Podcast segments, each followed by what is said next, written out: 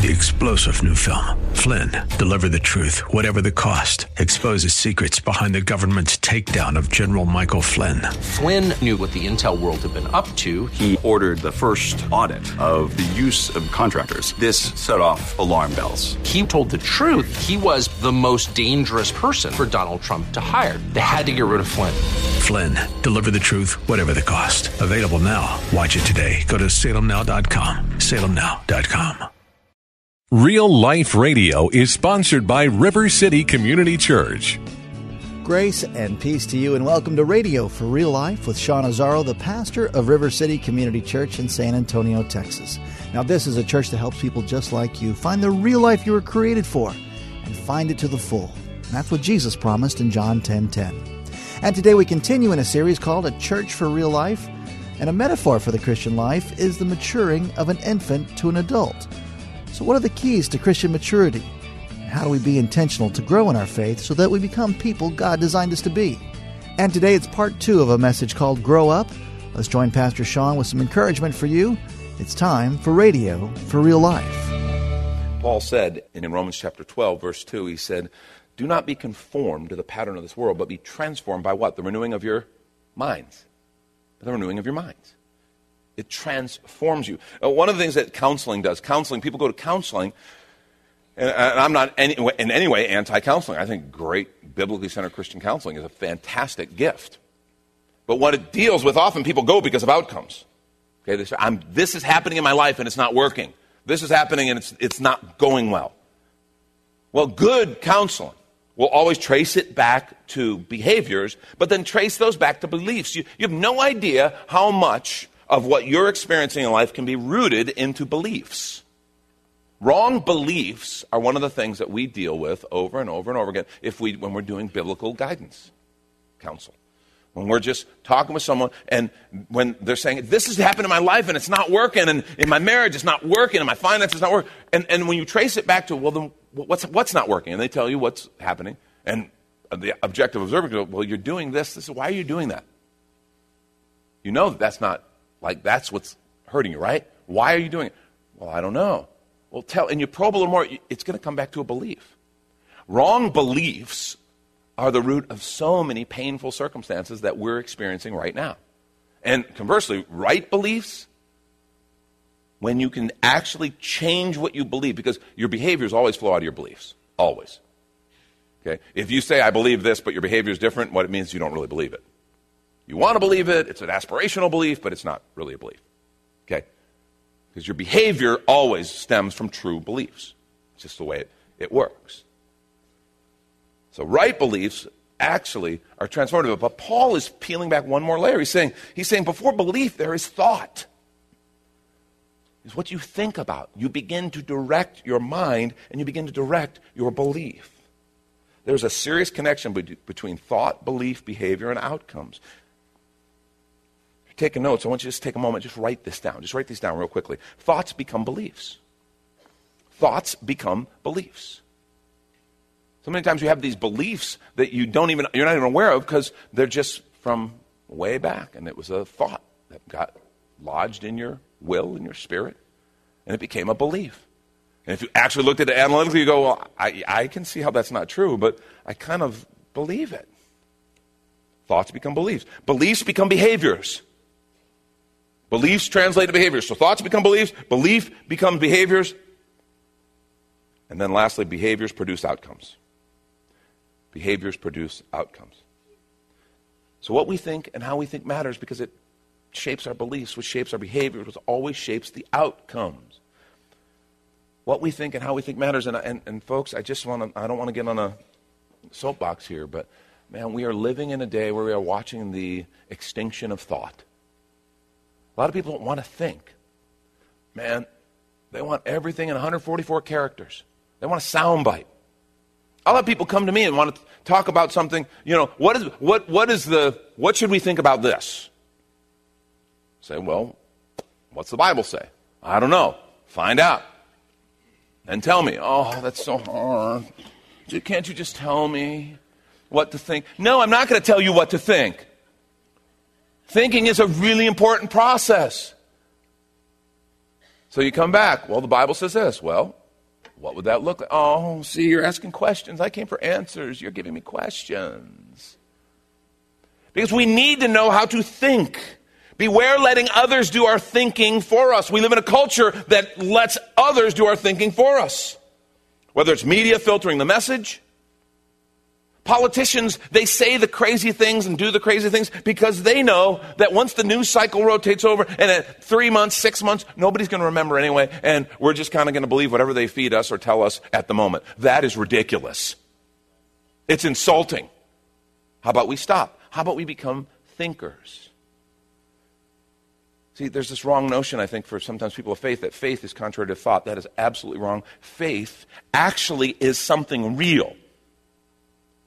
Faith is a type of guided thought based on the reality of God's presence, based on a true belief in who He is. And then as we step out in obedience to Him and His, and His power and His presence works in our lives, our faith is built. And it literally becomes something that's built on experience with God.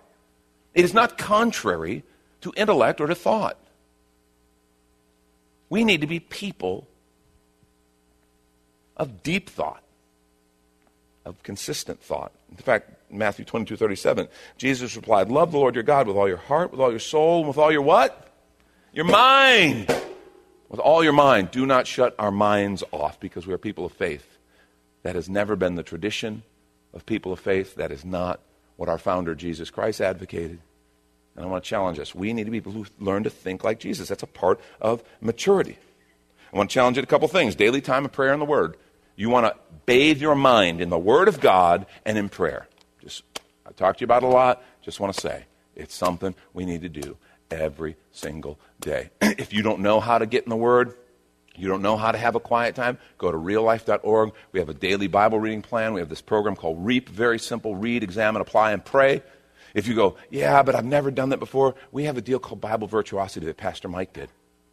Little like three minute videos each day to walk you through, give you some basics up front, and then walk you through the book of Luke, a chapter a day helping you learn how to draw truth from the scripture. This will rock your world. It'll change you as you become a person of the word.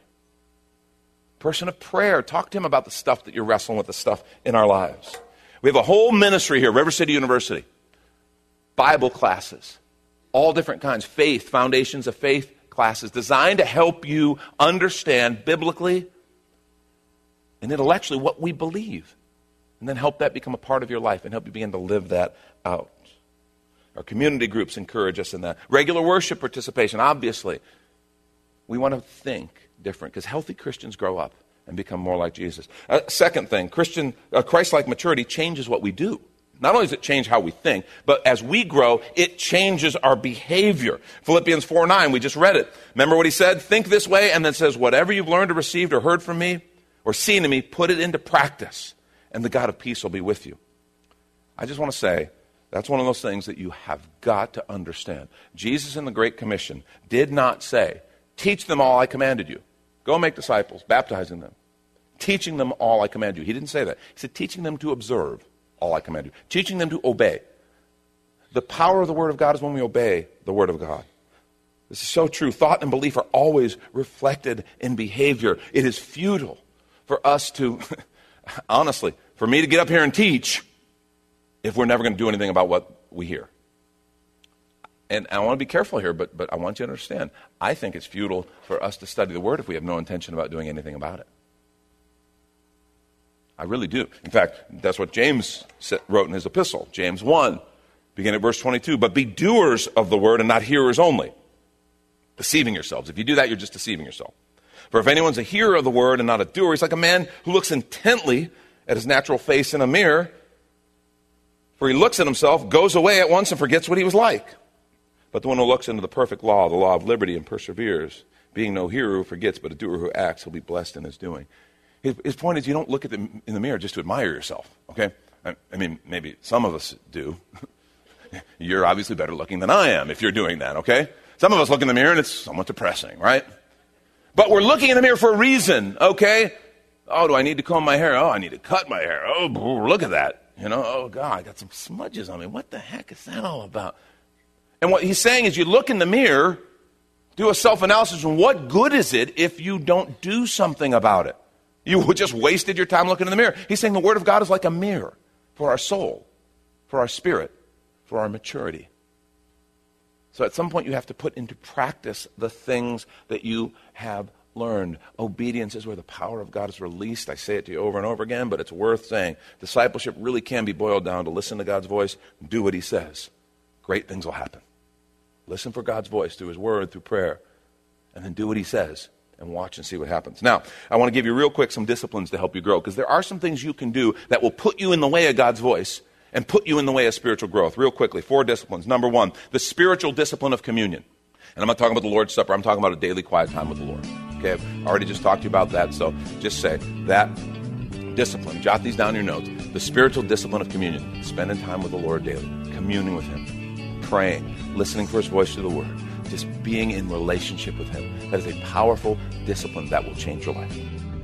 And let's take a quick minute to remind you you're listening to Radio for Real Life with Sean Azzaro the pastor of River City Community Church, in this message called Grow Up, which is available right now on the sermon page in a series called A Church for Real Life at reallife.org. There you can even watch a video podcast of this message and series. And if you're looking for a new church home, here's your invitation from Pastor Sean. Do you ever look at your life and feel like you were made for something more? Jesus made a simple statement The thief comes to steal, kill, and destroy, but I came to give you abundant life real life. I talk to a lot of people, and many seem to feel like they're settling for a whole lot less. Hi, I'm Sean Azaro, pastor of River City Community Church, and we are so convinced that we were made for something better. We call ourselves a church for real life. I'd like to invite you to join us for one of our weekend gatherings, which are an exciting and artistic blend of music, reflection, and practical insights, all designed to explore the life that God meant for us. River City is located a mile and a half outside of Loop 1604 on Lookout Road across from Retama Park. Service times are Saturday at 5 p.m. and Sunday at 9:30 and 11:15 a.m. River City is a church for real life, so our home on the web is reallife.org. To find out more, visit us online at reallife.org. God created you for something very special. Come find out more at River City Community Church. And now the conclusion to the message Grow Up. This is Radio for Real Life. Second, the relational discipline of community. Being in community with other people, going to church is a wonderful start. Okay? But I, you know, we have what we call community groups, getting in with a smaller group of people who will help you grow. That that commitment. The folks who made a commitment to membership today, they've all been challenged to be in a community group and to begin to be in community with a group of people who will help you grow and walk together in unity. Third, the financial discipline of stewardship. The financial discipline of stewardship. And some of you are like, what? That's, where's that one coming? I just want to say to you, um, the Bible talks a whole lot about money, and it's for a reason. There's a fallacy that says the way to a man's heart is through his stomach. It's just not true. It's through his wallet, and everybody knows it. It's true. This is why the Bible talks so much about money. So when I talk about relational the, or the financial discipline of stewardship, I'm talking about something the scripture calls the tithe. The tithe is one of those things that people get all weird about, okay? Because, oh, God, the church wants my money. Oh, here it goes. I just want to say more people are robbed from an incredible faith building experience because they can't get a handle on this and because they are just hanging on to money and they're missing one of the reasons the Bible talks so much about stewardship and talks so much about money. I'm talking about the principle of the tithe. The tithe is a principle that says you give 10% of your earnings. It says it's all God, it all belongs to Him. But 10%, a discipline of giving 10% to the Christian ministry that I'm a part of for the kingdom work that God's called us to do together. That's what the tithe is. And some people say, well, that's Old Testament. They, they would be wrong. They would be wrong. Well, it was the law. God abolished it. It was just, just Moses. No, it was not. Abraham tithed before Moses. Moses reinforced the tithe. Jesus had every opportunity to eliminate the tithe. He didn't. He reinforced it. The Apostle Paul taught the tithe. He didn't use the phrase, but he taught proportionate giving on the first day of the week when you gather together. According to one's income. He taught this principle of the tithe. It is a biblical idea. And people go, well, what's the point? Okay, is it just to fund the church? I want to say to you, yes, we're supposed to fund the mission. And we'll talk about that in a moment. But there's something that happens in us there's something that can't happen anywhere. The tithe is a way that God has given us to build our faith. Jesus made a statement in Matthew chapter 6. He says, Where your treasure is, there your heart will be also. And I've told you before, if I, would have said, I were saying that, I would have said it different because we would say, well, where your heart is, that's where your treasure is going to be. And Jesus was not talking about a reflection of your heart. He was talking about how to train your heart. He was talking about financial trust, financial stewardship as a way to train your heart because we have a heart problem. We don't believe in Him. We can talk about belief, but fundamentally, when it comes down to it, this is a challenge. Faith is one of the biggest signs of maturity. And this is an area where so many Christians struggle. I would obey God, but I just, I'm afraid. This financial stewardship piece is the, a, a, a, every time you're paid, whether it's weekly, whether it's bi weekly, however you get paid, it is an assault every time you're paid on your fear. Because, see, the Bible promises, God says in the book of Malachi, He says, I want you to tithe. He says, You've been stealing from me by taking the tithe. And He says, If you will tithe, trust me in this. He says, I'm going to pour out so much blessing. He said, I will open the windows of heaven so that you have too much that you contain. You know what he's saying? He's saying, if you will tithe, I will show you how I can do more off of 90% than you can do off of 100%. That's what he's saying. I will do more. I will bless you more off of 90% than you can do off of 100%. And do you understand why this is such an effective faith builder? Because it's math. It's like a science experiment. You literally can measure the goodness of God. Because I know, as well as you, 100% is more than 90 every time, right? 100% is more. There's no way around it. I have challenged, I can tell you how many people I've challenged. I want to challenge you to become a person who operates in this principle because so many people are missing it. You want to, you want to really have an interesting talk? Find someone who tithes and ask them to tell you about it. Okay, you won't be able to shut them up. They'll just start, they'll start having church. Like, okay, all right, I get it. You're, so you're pro tithe, right? Because seriously, it, it, it's not just a money thing, it is a faith thing. When I really learn that God says, I will do more off the 90% than you could do off the 100, do you, do you realize what that means? Mathematically, I've just proved the goodness and the miraculous power of God in my life. When you try tithing, try it for three months, and you begin to see God do, and you, you kind of look and go, I, I, this is impossible, but we're actually fine. We're actually doing better. Do, do you realize when that faith building experience, that's what, and it's so regular because every time I paid, and it's so close to our hearts, our needs, every time my faith is built like that, if I can trust him when it comes to money and prove it by math, maybe I can trust him in that marriage issue where I know what the word says, but I'm too afraid to actually walk in obedience. Or that thing with my kid. If I can trust him with money, maybe I can trust him in the other big things in my life relationships, obedience. This is holding so many people back. One of the great signs of spiritual maturity in someone's life is faith. And this is one of God's greatest and foremost tools to build our faith. It's one thing to talk about faith, one thing to nod and take notes about faith. It's another thing to actually practice faith. And when, when I'm like, God, I've only got X amount of dollars, and you're saying you want me to give 10%, and you're going to bless this 90 so that I'll be fine. It's a little scary at first, but then it gets kind of exciting as you watch God work as you build your faith.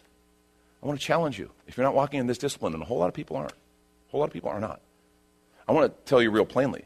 Okay, if you are a part of this church, this is your church, your tithe should be in this church. Because some people wonder, well, well, how does that work? How do I do that? Your tithe should be in this fellowship. We, we never see this example of people just kind of taking their tithe in the New Testament and giving it wherever they wanted. They, they presented it to the leaders of the fellowship for the needs of the fellowship and for the ministries of the fellowship. That's how it worked. And I just got to tell you, some people sitting here going, well, I give to this, this, and this, but I, I don't give to any one church. But yet you attend here. And you, you understand, we don't have any funding from anywhere else but right, like right here, right? It, this is our ministry, it's us. There's no kind of great benefactor that's funding all this. This is us. And it's an opportunity for our money to matter.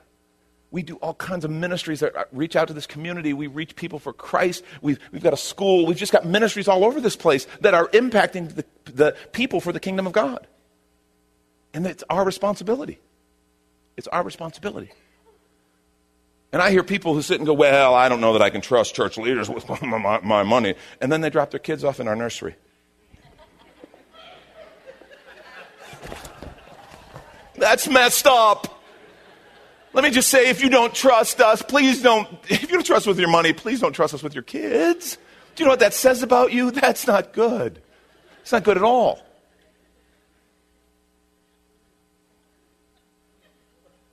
I just want to say to you, you love this fellowship, you love this ministry. We can't, go, I can't go write letters to people out in the community and say, fund our church, because they just don't, right? This is our church. And it's our responsibility. If everybody in this fellowship, and I, you know, this is just something, we're, we're really tight right now. And we've grown, we've grown, we have more people, it's wonderful, it's an exciting time. But we're really tight financially. What that means is that while the number of people we're serving and ministering to and reaching is bigger, the number of people giving is not. So I just want to challenge you if everybody gave the way you give to this fellowship, if everybody practiced the financial stewardship that you're practicing, would this church exist in six months? Would we even be here? Or would we have to close our doors and we could all go find another church to dine and dash on? That was offsides. I shouldn't have said that. this financial discipline of stewardship, folks, let me just the biggest burden of a pastor's heart. Yeah, it affects the church, but I'm just telling you, it is a, we are missing the faith building opportunity. We really are. And our faith will remain small as long as we're afraid. And this is a way to attack it. Jesus said, Don't lay up treasure here on earth where moth and rust destroy it. Lay up treasure in heaven. And this is how you do it, by the way. You can't take it with you, but you can send it ahead, kind of thing. We invest in the kingdom. And we train our heart. And last is the physical discipline of service. The physical discipline of service. This is one where when, when you find yourself, in one of our biggest challenges in the, in the flesh is selfishness. This is a way to attack selfishness. Just to begin to serve. Just to go and say, I'm going to serve. You can serve a ministry here, you can serve a neighbor up the street, you can serve in the community. But getting outside of self and saying, I'm going to serve, that is a powerful discipline. I promise you, you walk in these four disciplines, you can't help but grow. You will grow and you will mature as a follower of Christ. You will not stay immature in your faith. See, each of these disciplines impact your thinking. They, they will impact your belief, your behavior, and ultimately your outcomes. See, and that's really where the rubber meets the road because maturity has specific outcomes and you can see them. See, biblical obedience is powerful and it always yields a harvest. Luke 7, 33 through 35, Jesus said, John the Baptist came neither eating bread nor drinking wine. You say he's got a demon. The Son of Man came, he's talking about himself, came eating and drinking, and you say he's a glutton and a drunkard, a friend of tax collectors and sinners. Listen verse 35. Some of you need to hear this. This is so true. But wisdom is proved right by all her children. In other words, the outcomes, the fruit of what you do is the proof of our maturity, of our wisdom. It's the law of the harvest. You always reap what you sow. Maturity always yields a particular kind of fruit. Healthy Christians grow up and become more like Jesus. Last thing Christ like maturity is rooted in the character we develop. You understand that's where it always works, it always goes on the inside. That's what the Holy Spirit's doing. Remember Galatians 5 22 through 24? But the fruit of the Spirit is love, joy, peace, patience, kindness, goodness, faithfulness, gentleness, self control. Against such things there is no law. Uh, listen to that. That's character. That's character. You want to be known as a mature person? These are the kind of things that are going to emanate from your character. It says, And those who belong to Christ Jesus have crucified the flesh with its passion and its desires. Understand how we think and how we behave are critical, but ultimately it is shaping in us a character, and that's what the character looks like. You, you want to know a mature follower of Jesus Christ? They're a person who's filled with love. They're a person who's filled with joy. They're peaceful. They're kind. They're gentle. They have faith. That's what a mature follower of Jesus looks like because that's what Jesus looks like. Healthy Christians grow up and become more like Jesus. It's beyond just what you do to what you become. And I just want to say real quickly two great aids in developing your character that God gives us. One is community, because nobody's character ever got better in isolation. Okay? Something happens in community. In community, one, I get a chance to exhibit Christ like character. I get a chance to share that with people. Two, it is stretched and challenged. Because when someone in my community says something stupid and I'm threatened to kind of rise up and, ah, and then Jesus says, wait, wait, wait, wait. How about trying gentleness? How about trying kindness? How about self control? But I'm not good at self control, Jesus. Yes, well, my spirit is, so I'm going to help build that into you. And another great help to our character is adversity. adversity. If you're walking through a time of adversity, I just want to say good news. God wants to walk with you, and He will do unbelievable character development as we trust Him and as our faith is built and as we see He is good and faithful, even in the midst of adversity. Healthy Christians grow up and become more like Jesus. So, as we close, I want to ask you a question Where do you need to mature? Where do you need to grow and mature as a follower of Christ? Because everybody's different, you know. Some people are naturally very self disciplined, and so that's an area where they've got a little head start. Great. Some people are naturally a little more gentle, so they got a head start. Great. But where do you need to grow and mature? Because because there are some areas, and you know God's been talking to you about them. I want to challenge us to submit ourselves and say, Lord, help me to grow. Help me to grow and become more like Jesus. Thank you, Pastor Sean Azaro. You've been listening to Radio for Real Life, and if you'd like to hear this full message called Grow Up, or this whole series, it's available right now on demand when you find that series called A Church for Real Life at reallife.org. But of course, you're invited to visit and join us at River City Community Church, located on Lookout Road right behind Retama Park, with service times on Saturday nights at 5 and Sundays at 9:30 and 11:15. If you'd like to call the church, the number is 210-490-5262. As Radio for Real Life is a service of River City Community Church, and we hope you join us again next time for more Real Life. Three star general Michael J. Flynn, head of the Pentagon Intelligence Agency, knew all the government's dirty secrets. He was one of the most respected generals in the military. Flynn knew what the intel world had been up to, he understood its funding. He ordered the first audit of the use of contractors. This set off alarm bells. The explosive new documentary, Flynn, Deliver the Truth, Whatever the Cost, uncovers the facts behind this scandal. Flynn told the truth. He was the most dangerous person for Donald Trump to hire. I find out the worst enemy that I'm going to face in my life is right here in America. They took my assessment and they wanted me to change it. And I was like, I'm not changing it. They had to get rid of Flynn with in depth interviews, archival footage, and never before seen personal records of the man behind the headlines. I just felt like I was drowning. Flynn, deliver the truth, whatever the cost. Available now. Watch it today. Go to salemnow.com. Salemnow.com.